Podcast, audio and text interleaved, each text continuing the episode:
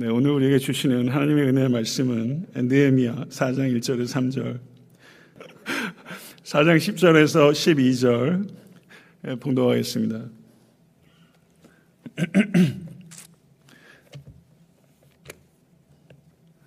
네, 다 같이 합독하겠습니다.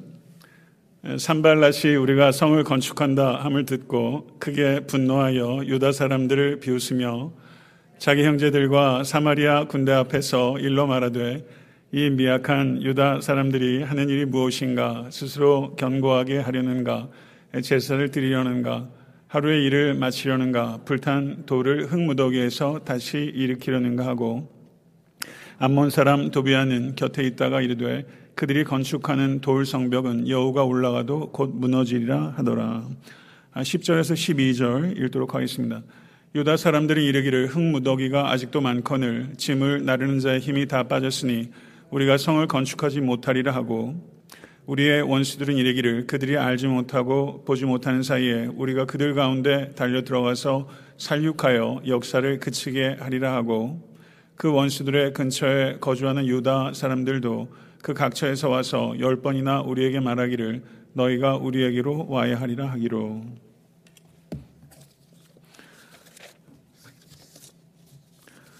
네, 오늘 말씀을 통해서 또 듣는 자나 전하는 자 모두 하나님의 은혜 가운데 더욱더 깊이 들어가고 또 말씀으로 자유케 되고 견고하게 되는 은혜가 우리 가운데 임하기를 또 소망하고 또 믿습니다. 네, 오늘은 교회 창립 11주년이 되는 날입니다. 교회 생일입니다. 지금 우리의 교회의 모습은 여러 가지로 부족한 점이 많은 것이 사실이지만 그래도 교회다워지는 여행 중에 있는 교회이며 지금 우리가 가지고 있는 교회의 모습은 전적으로 하나님의 놀라운 은혜와 인도하심 그리고 사랑하고 또한 자랑스럽게 여기는 성도님들의 귀한 기도와 희생적 섬김이 있었기 때문에 가능했다고 저는 고백합니다. 하나님께는 영광을 성도님들께는 진심으로 감사의 말씀을 드리고 오늘 자축하는 기도를 한번 박수를 한번 쳐주면 좋을 것 같아요. 네, 네. 어, 코로나로 인해서 세상이 어떻게 바뀌게 될까 뭐 여러 사람들이 이야기를 하고 또 진단하고 대책도 만들고 있는 것 같습니다. 그래서 한국의 명망 있는 목회자들과 신학자들도 그런 논의들이 활발하게 진행이 되고 대안들을 이야기하고 있습니다. 아마도 우리의 일상도 또 신앙생활도 매우 급진적인 변화를 경험하게 될 것이라고 예상이 됩니다. 사실 두려워할 수밖에 없는 현실이 우리 앞에 있는 것입니다. 저는 느헤미야를 연구하면서 느헤미야의 신앙의 힘과 느헤미야의 인격의 힘에 정말 감탄하지 않을 수 없었습니다. 그래서 오늘 원래 설교가 팔복 중에서 마음이 청결한 자의 복에 대한 설교였는데 공교롭게 오늘이 또 창립 11주년이 되는 날이고 해서 느헤미야서를 좀 이야기하는 게 적절하지 않을까 그런 생각이 들었는데요. 그 느헤미야서를 새롭게 연구하고 읽으면서 정말 흠모할 만한 한 신앙인을 새롭게 발견하는 그런 기쁨, 뜨거움이 저에게 있었습니다. 오늘 부족한 저의 설교를 통해서 여러분들께서도 느에미아를 새롭게 경험하는 그리고 느에미아를 사용하신 하나님을 더 사랑하게 되는 귀한 은혜가 우리 모두에게 임할 수 있게 되기를 간절히 소망합니다. 느에미아는 두려움을 모르는 사람이 아니라 두려움에 굴복하지 않은 사람이었습니다. 그는 무너진 성벽 재건을 방해하는 수많은 비난과 비관을 비관을 비전으로 돌파했습니다. 느헤미야서는 바로 이 시대를 위한 메시지요. 느헤미야는 바로 이 시대가 찾는 리더십이라고 할 수 있습니다. 사도 베드로는 사도행전 2장 40절에서 또 여러 말로 확증하며 권하여 이르되 너희가 이 패역한 세대에서 구원을 받으라. 여기서 이 폐역한이라고 또 번역되고 있는 이 부분이 킹 제임스 번역에서는 untoward라고 번역되고 있습니다. 저도 untoward라는 영어 단어가 사실 좀 생소한데요. 이 단어는 굉장히 훌륭한 단어입니다. untoward. toward하다는 게 무엇 무엇을 향하여라는 전치사죠. 그러니까 untoward한 거예요. untoward. 이것은 폐역한 것이 무엇인가? 어디로 향해 가지 않는 것이 폐역한 것이다. 이것을 corrupt라고 번역하기도 하고 크룩트라고 번역도 하기도 여러 가지 방향으로 번역했는데 전 언투월드라는 번역이 너무 마음에 와닿고 깨달음이 있었습니다. 어디로 향해 가지 않는 것 그것이 폐역한 것이며 폐역한 사람은 어디로 향해 가지 않는 사람이 폐역한 사람이다. 그렇다면 창립 11주년을 맞은 이 아침에 우리는 우리 교회는 어디로 가고 있는가? 그리고 목회자인 저와 성도님들은 어디로 향해서 가고 있는가? 이 질문을 우리가 던질 수 있게 되기를 간절히 바랍니다. 느헤미야는 세계 패권을 거머쥔 페르시아 왕의 술 맡은 관원으로서 최고위직에 올라서 어, 출세한 사람입니다. 남 부러울 것이 없었습니다. 그렇지만 예루살렘에 무너진 성벽에 대한 소식을 듣고 그것이 하나님께서 자기를 부르신 소명이라는 것을 확신했습니다. 그리고 느헤미야는 회개의 기도부터 시작합니다. 모든 회복의 첫 걸음은 회개에서 시작되는 줄로 믿습니다. 느헤미야는 자신의 소명을 분명하게 확신했지만 그 소명을 하나님께서 어떻게 이루어 가실지는 알지 못했습니다. 그래서 느헤미야는 행동하기 전에 기도했습니다. 기도가 차면 기회가 찾아오는 것입니다.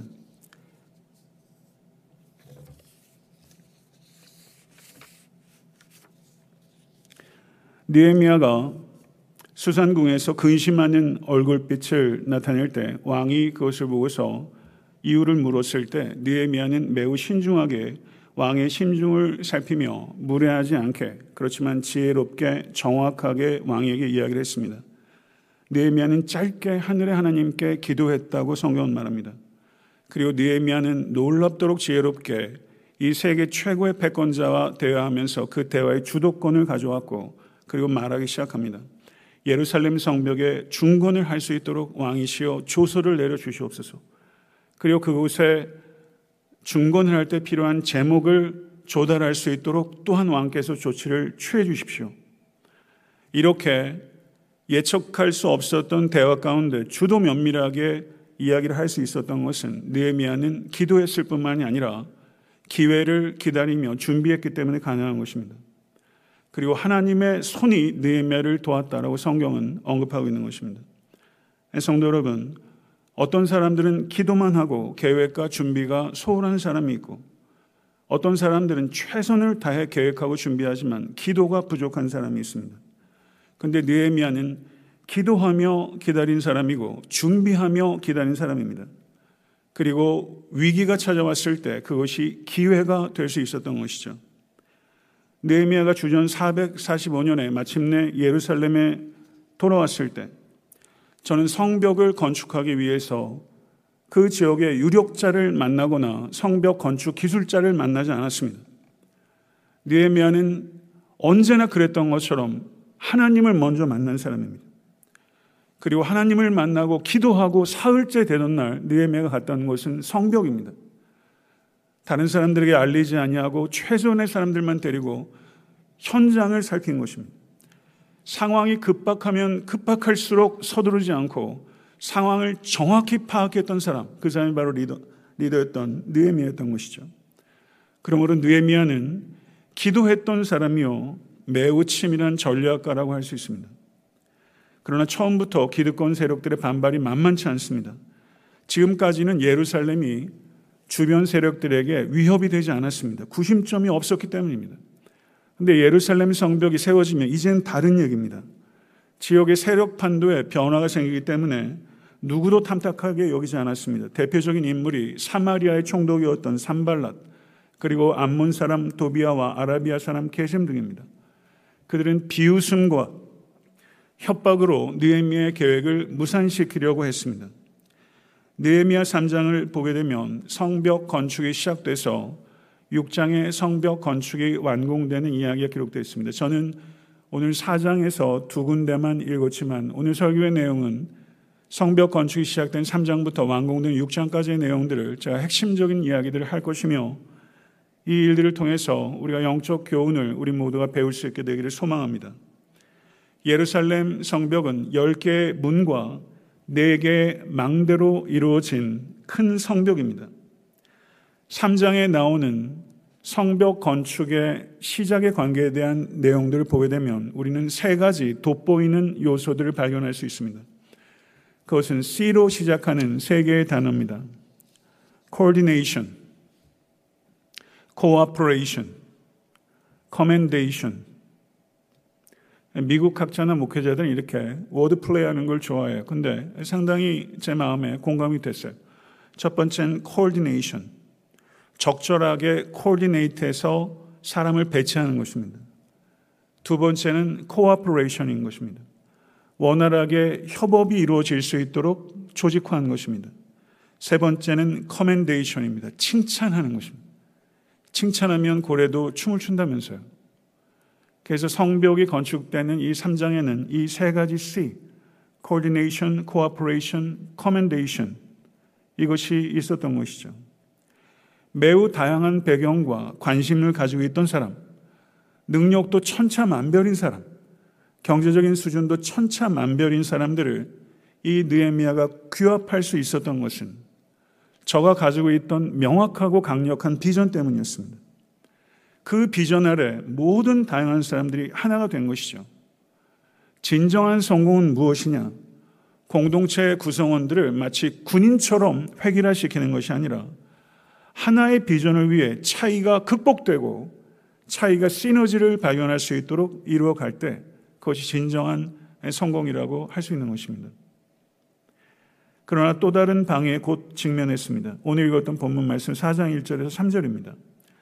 산발라시 우리의 성을 건축한 다음을 듣고 크게 분노하여 유다 사람들을 비웃으며 라고 말합니다. 그리고 조롱합니다. 그리고 뭐라고 말합니까? 그들이 건축하는 돌 성벽은 여우가 올라가도 곧 무너지리라. 이 얼마나 대단한 비웃음입니까? 우리가 하나님의 일을 하다 보면 비웃음 당하는 일이 있습니다. 반드시 있을 거라는 것입니다. 대적들의 비웃음에 대해서 느헤미야가 반응한 것이 4장 4절에서 5절에 기록되어 있습니다. 느헤미야는 말싸움하지 않았습니다. 보복하지 않았습니다. 느헤미야는 언제나 그랬던 것처럼 하나님께 기도했습니다. 그리고 요동하지 않고 작업을 재개했습니다. 저가 어떻게 기도하고 말했는지 4장 4절에서 5절을 우리 다 같이 한번 읽어보겠습니다.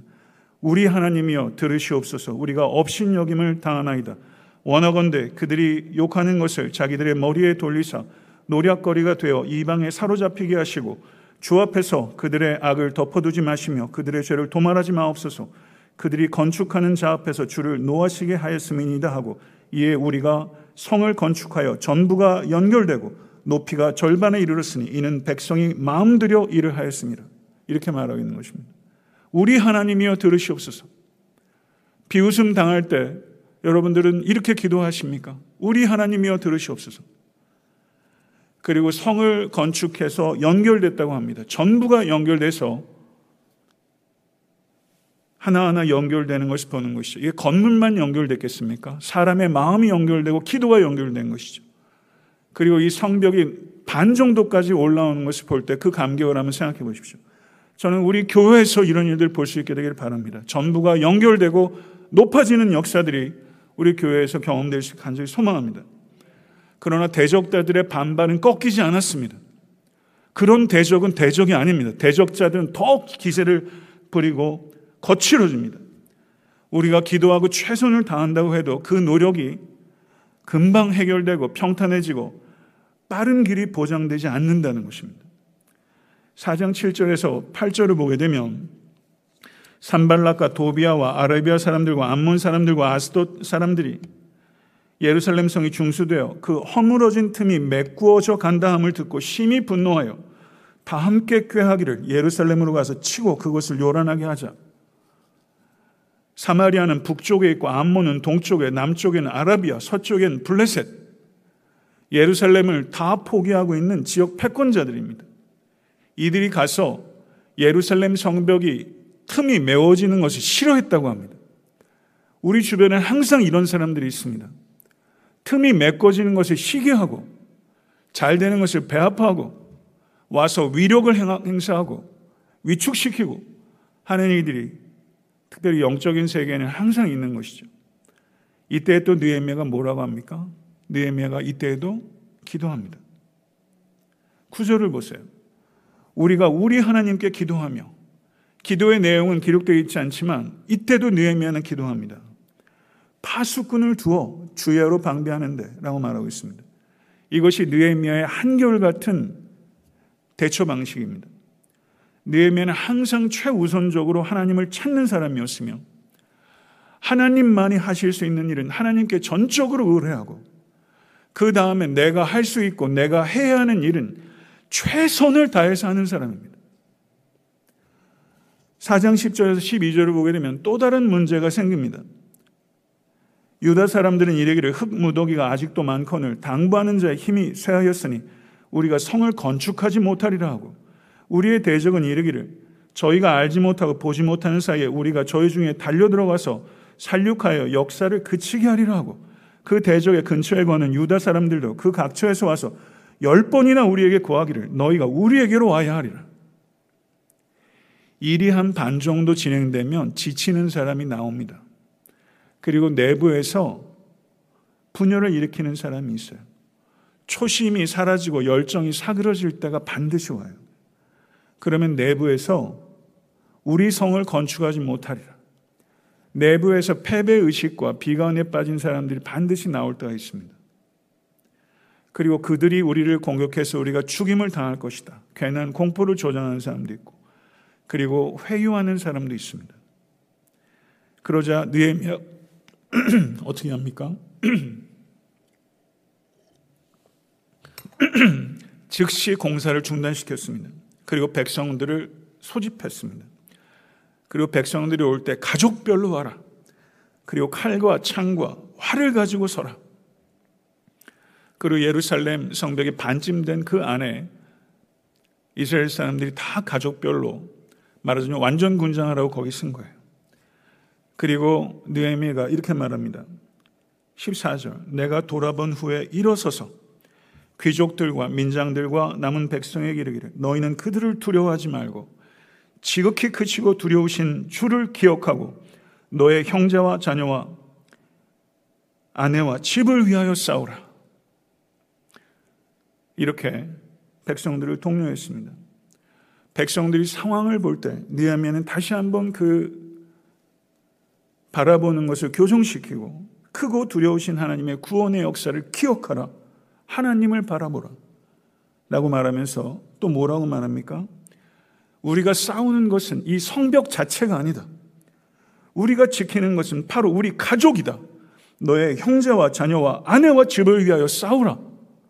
라고 말하면서 네헤미야는 백성들의 감성을 진실하게 만진 거죠. 정말 호소력 있는 연설이 여기 있어요. 저는 제가 감동 있게 봤던 영화 중에 하나가 브레이브 하트라는 영화인데요.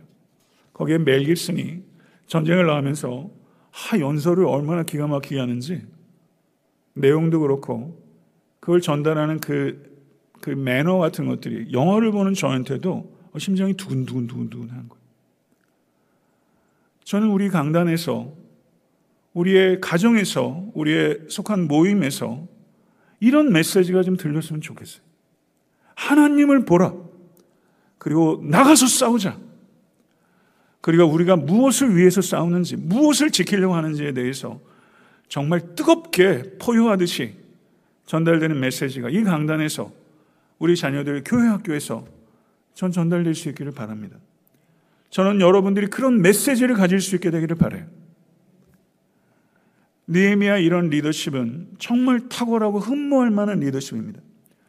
그는 하나님께 최우선적으로 기도했지만 철통 같은 방비를 하도록 했습니다. 그러자 동서남북의 연합 세력들이 눈이 있잖아요. 성벽 안에서 벌어진 일들을 그들도 보지 않습니까? 그랬더니 공격 자체를 포기해버려요. 우리가 철저히 준비하면 사탄은 공격을 포기해버려요. 싸움 자체가 시작되질 않아요. 준비가 그만큼 중요한 거예요. 4장 15절에 느헤미야는 뭐라고 말합니까? 하나님이 그들의 깨를 패하셨으므로. 느헤미야는 자신의 지략이라고 얘기하지 않아요. 하나님께서 그들의 꾀를 패하셨다고 말하면서 하나님을 찬양하고 있는 것을 우리가 볼 수 있는 것이죠. 그런데 더 느헤미야가 기가 막힌 것은 느헤미야는 이 위기가 한번 지나갔다고 끝이 아니라는 것을 알아요. 즉각적인 대적의 위험은 지나갔지만 언제든지 대적의 방해와 공격이 있을 수 있다는 것을 알고 경각심을 늦추지 않고 후속 조치를 취합니다. 니에미아는 방심하는 사람이 아니에요. 항상 방비하는 사람이에요. 리더가 이래야 합니다. 4장 16절을 보게 되면 그때부터 내 수하 사람들의 절반은 일하고 절반은 갑옷을 입고 창과 방패와 활을 가졌고 만장은 유다 온 족속의 뒤에 있었으며 성을 건축하는 자와 담보하는 자는 다 각각 한 손으로 일을 하며 한 손에는 병기를 잡았는데 건축하는 자는 각각 칼을 차고 건축하며 나팔 부는 자는 내 곁에 섰었느니라. 반은 작업을 하고 반은 군장을 하고 만일에 있을 공격에 만반의 대비를 하는 것이죠. 이렇게 철통 같은 경계를 할 때 기회를 엿보는 대적자들은 에게는 경고가 될 것이며 같이 일하는 동포들에게는 용기가 되는 것이죠. 4장 18절 19절을 보게 되면 느헤미야가 대단한 행정가라는 것을 알 수 있습니다. 저는 나팔 부는 자를 세웠어요. 예루살렘 성벽을 세우면서 유기적인 연락 체계가 없기 때문에 어느 한쪽이 공격을 당해도 이렇게 협조가 원활하지 않을 수 있기 때문에 나팔 부는 자를 세워서 긴급 연락망을 만든 것입니다. 4장 21절에서 23절은 긴급 작업 계획을 만들었어요. 그게 뭐냐면 지금부터 나는 집에 가지 않겠다. 옷을 벗지도 않겠다. 예루살렘에 거주하면서 이 공사 기간을 단축하자고 독려하면서 느헤미야 자신이 관저에 거하지 않고 그 안에 거하면서 공사를 독려했죠. 느헤미야가 가지고 있는 탁월함은 자기가 하지 않는 일은 부하들에게 시키지 않는다는 것입니다. 항상 솔선수범한 것을 시키는 거죠. 느헤미야는 최우선적으로 하나님께 기도했던 사람이지만 저는 확고한 믿음을 가지고 있었지만 만반의 준비를 결코 게을리하지 않는 균형의 사람이었습니다. 우리는 느헤미야로부터 이런 태도를 배워야 합니다. 특별히 우리 의 젊은이들과 우리 자녀들이 저는 이런 태도를 배울 수 있기를 바랍니다. 믿음과 책임 있는 준비는 나누어지는 것이 아닙니다. 이분법적으로 이것이 분리되는 것은 건전하지 못하고 상식적이지 않습니다. 활용 가능한 자원들을 최대한 총동원해서 활용하며 최선을 다하고 그리고 믿음의 사람은 내 준비를 의지하지 않고 하나님만 전적으로 의지하는 것입니다. 이 두 가지가 결합되는 것이죠. 종교개혁자 마틴 루터는 기가 막힌 말을 남겼어요. 이렇게 말했습니다. 모든 일이 당신에게 달린 것처럼 일하라. 모든 것이 하나님께 달린 것처럼 기도하라. 모든 일이 당신에게 달린 것처럼 일하라. 모든 것이 하나님께 달린 것처럼 기도하라. 이게 느헤미야의 삶의 요약이라고 생각해요. 모든 것이 나에게 달린 것처럼 열심으로 일하고 모든 것이 하나님께 달린 것처럼 최우선적으로 하나님께 기도했던 사람 그게 느헤미야죠. 느헤미야는 항상 모든 상황 속에서 하나님 앞에서 무릎을 꿇는 것으로 시작하고 항상 담대한 실천을 가지고 일했던 사람입니다. 그는 전적으로 하나님을 의지했지만 자기에게 부여해 주신 책임이 있다는 것을 항상 기억하고 이해했던 사람입니다. 그런데 이것도 끝이 아니었습니다. 또 다른 문제가 있었어요. 5장 1절에서 11절을 보게 되면 이스라엘 사람들 가운데 불의가 발생했고 그것이 분열로 이어졌습니다. 이에 대해서 느헤미야는 분노했다고 말하고 있습니다. 그런데 5장 7절에 또 기가 막힌 말이 있어요. 느헤미야가 깊이 생각했다. 깊이 생각했다. 5장 6절 끝에 느헤미야가 분노했다라고 말하는데 5장 7절은 깊이 생각했다. 느헤미야의 분노는 죄된 분노가 아니었습니다. 거룩한 분노였어요. 그리고 그 문제를 해결하기 위해서 깊이 생각한 사람이에요. 동족 간에 압제하고 갈취하고 착취하는 일이 벌어지다니 성벽을 지으면서 이것에 대해서 느헤미야는 너무너무 분노했어요. 그렇지만 느헤미야는 대안 없이 분노하지 않고 대안을 제시했습니다. 귀족들과 책임 있는 자리에 있는 사람들을 꾸짖었습니다. 그리고 구체적인 대안을 제시했어요. 그 대안은 이것입니다. 더 이상 이자를 받지 말고 그동안 빚을 빙자해서 가난한 사람들로부터 빼앗은 밭과 포도원과 감남원과 집을 아무 조건 없이 되돌리시오. 그리고 반송하는 의미로 가난한 사람들로부터 받은 돈이나 곡식이나 새 포도주나 기름의 100분의 1을 되돌리시오. 그런데 희한하죠. 이런 사람들이 다 사회 기득권층 아닙니까? 반발할 수 있죠. 그런데 반발을 잠재웠어요. 그 사람들이 다 느헤미야의 리더십이 좋았을 건 아닐 겁니다. 그런데 거기에 반발할 수 없, 없게끔 느헤미야가 그렇게 살았고 논리적으로도 충실했고 그랬던 것이죠. 왜 그랬을까요? 이거는 기득권층이 반발할 수 있는 그런 대안입니다. 반발할 수 없었던 이유가 5장 15절 이하에 밝혀지고 있어요. 5장 15절 이하. 나보다 먼저 있었던 총독들은 백성에게서 양식과 포도주와 또 은 40세계를 그들에게서 빼앗았고 또한 그들의 종자들도 백성을 압자했으나 나는 하나님을 경외함으로 이같이 행하지 아니하고 도리어 이 성벽 공사에 힘을 다하여 땅을 사지 아니하였고 내 모든 종자들도 모여서 일을 하였으며라고 말합니다. 니에미아는 페르시아 황제가 보낸 유대 총독입니다. 유대 총독은 자신의 임금과 또한 필요한 경비를 충당하기 위해서 세금을 증수할 수 있는 당연한 권한이 있었습니다. 그래서 기존의 총독들은 그렇게 해서 자신의 모든 임금과 경비들을 다 충당할 뿐만 아니라 재산을 긁어 모아서 그야말로 예, 뭐죠? 이 주머니를 제대로 꿰찬 것입니다. 근데 느헤미야는 합법적으로 보장된 그리고 전통적인 관리로서 자기에게 주어진 권리임에도 불구하고 어려울 때 백성들의 경제적 부담을 주는 것을 원치 않았고 오히려 자신의 재산을 털어서 필요한 경비를 활용한 것입니다. 거기에 그치지 않았습니다. 예루살렘 성벽을 수축하기 위해 자신의 종들까지 동원시킨 것입니다. 그리고 특권을 이용해서 땅을 사지 않았다고 합니다. 한국에서 뭐 국토부 장관 하면 아마 땅 꽤나 살 거려. 관직에 있을 때 땅 사는 관리들이 지금 한국에 얼마나 많습니까? 그런데 여기에도 땅을 사지 않았다라고 얘기하고 있는 거예요.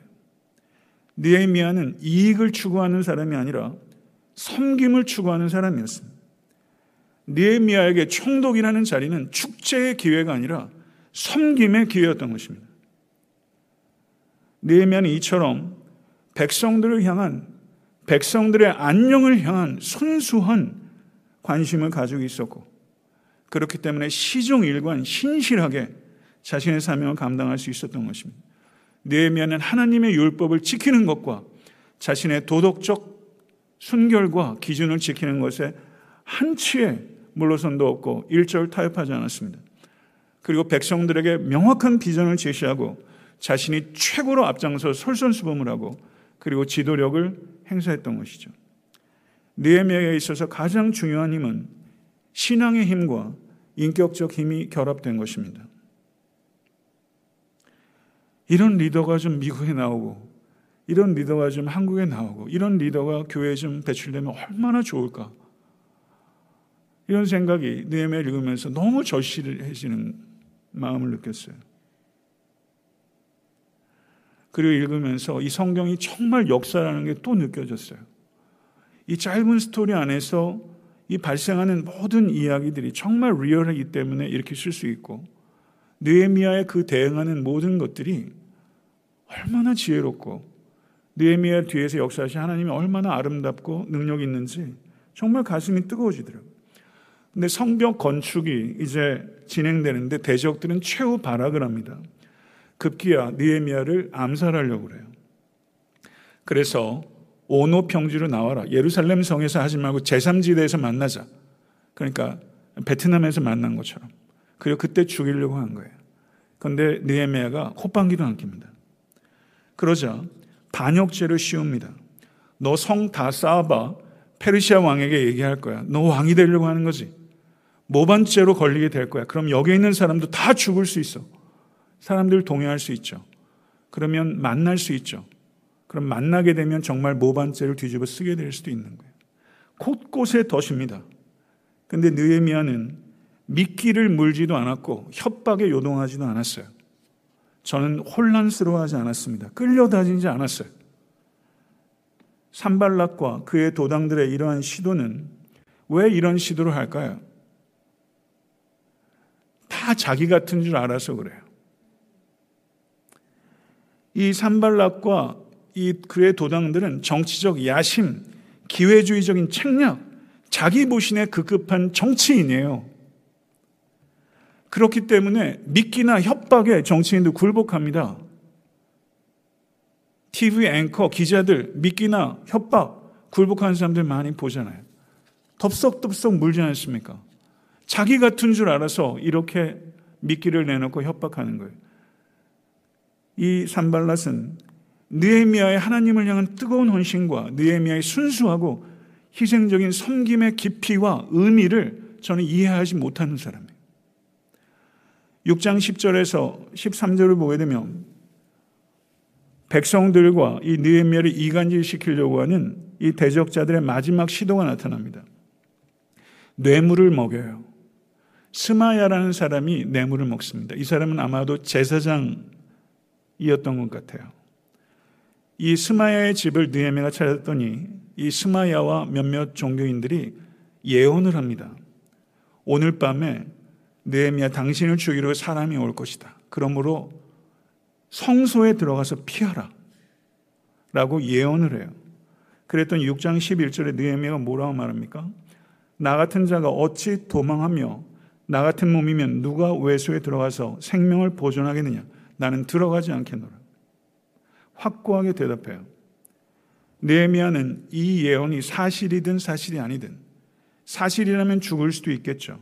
그렇지만 자신의 안전상에 큰 위험이 되더라도 나는 지켜야 될 자리가 있으니 들어가지 않겠다.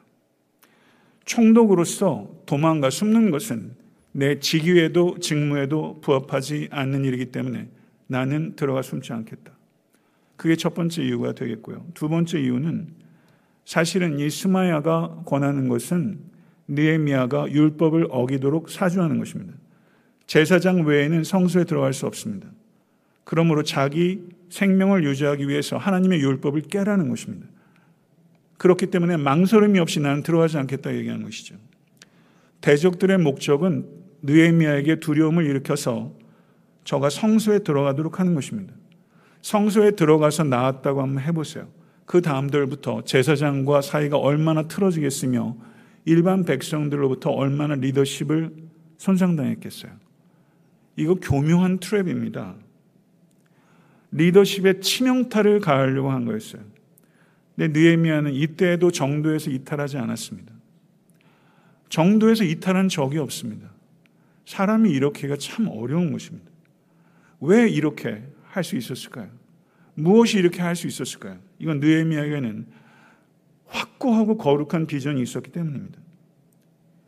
비전이 불확실하고 불투명하면 인내는 반드시 바닥을 드러낼 때가 있습니다.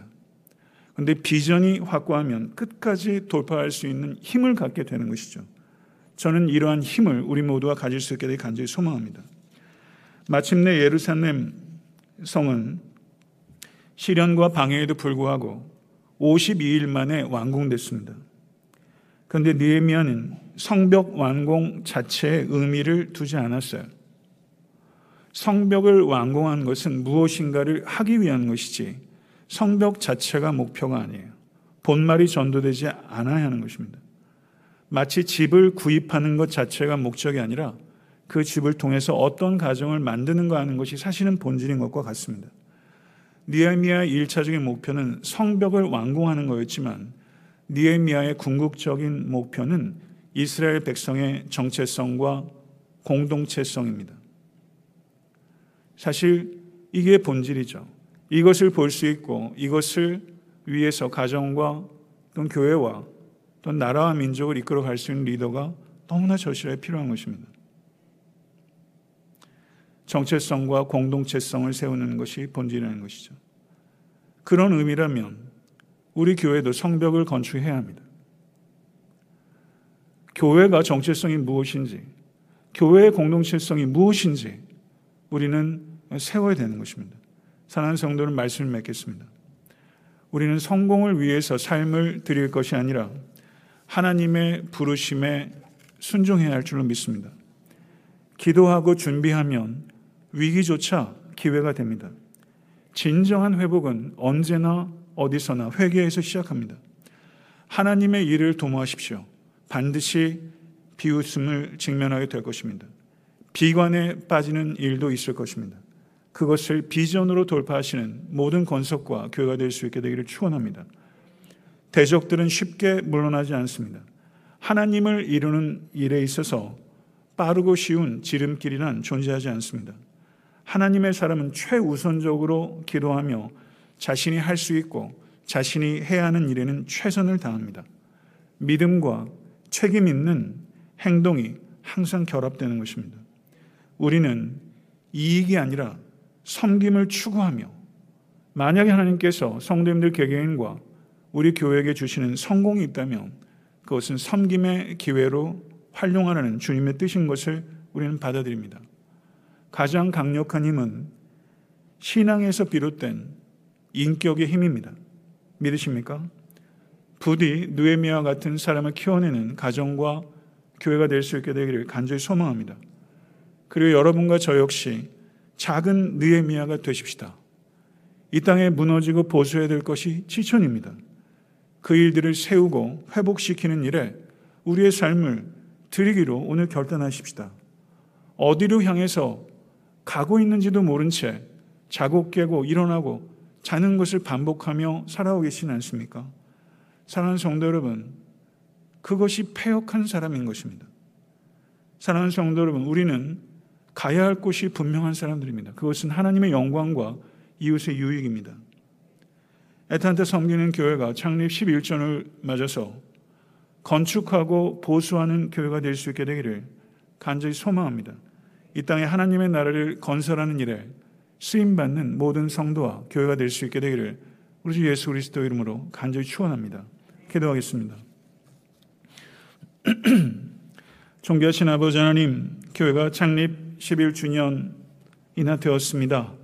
어떻게 11주년이 되었는지 참 하나님의 은혜가 참으로 크고 놀랍습니다.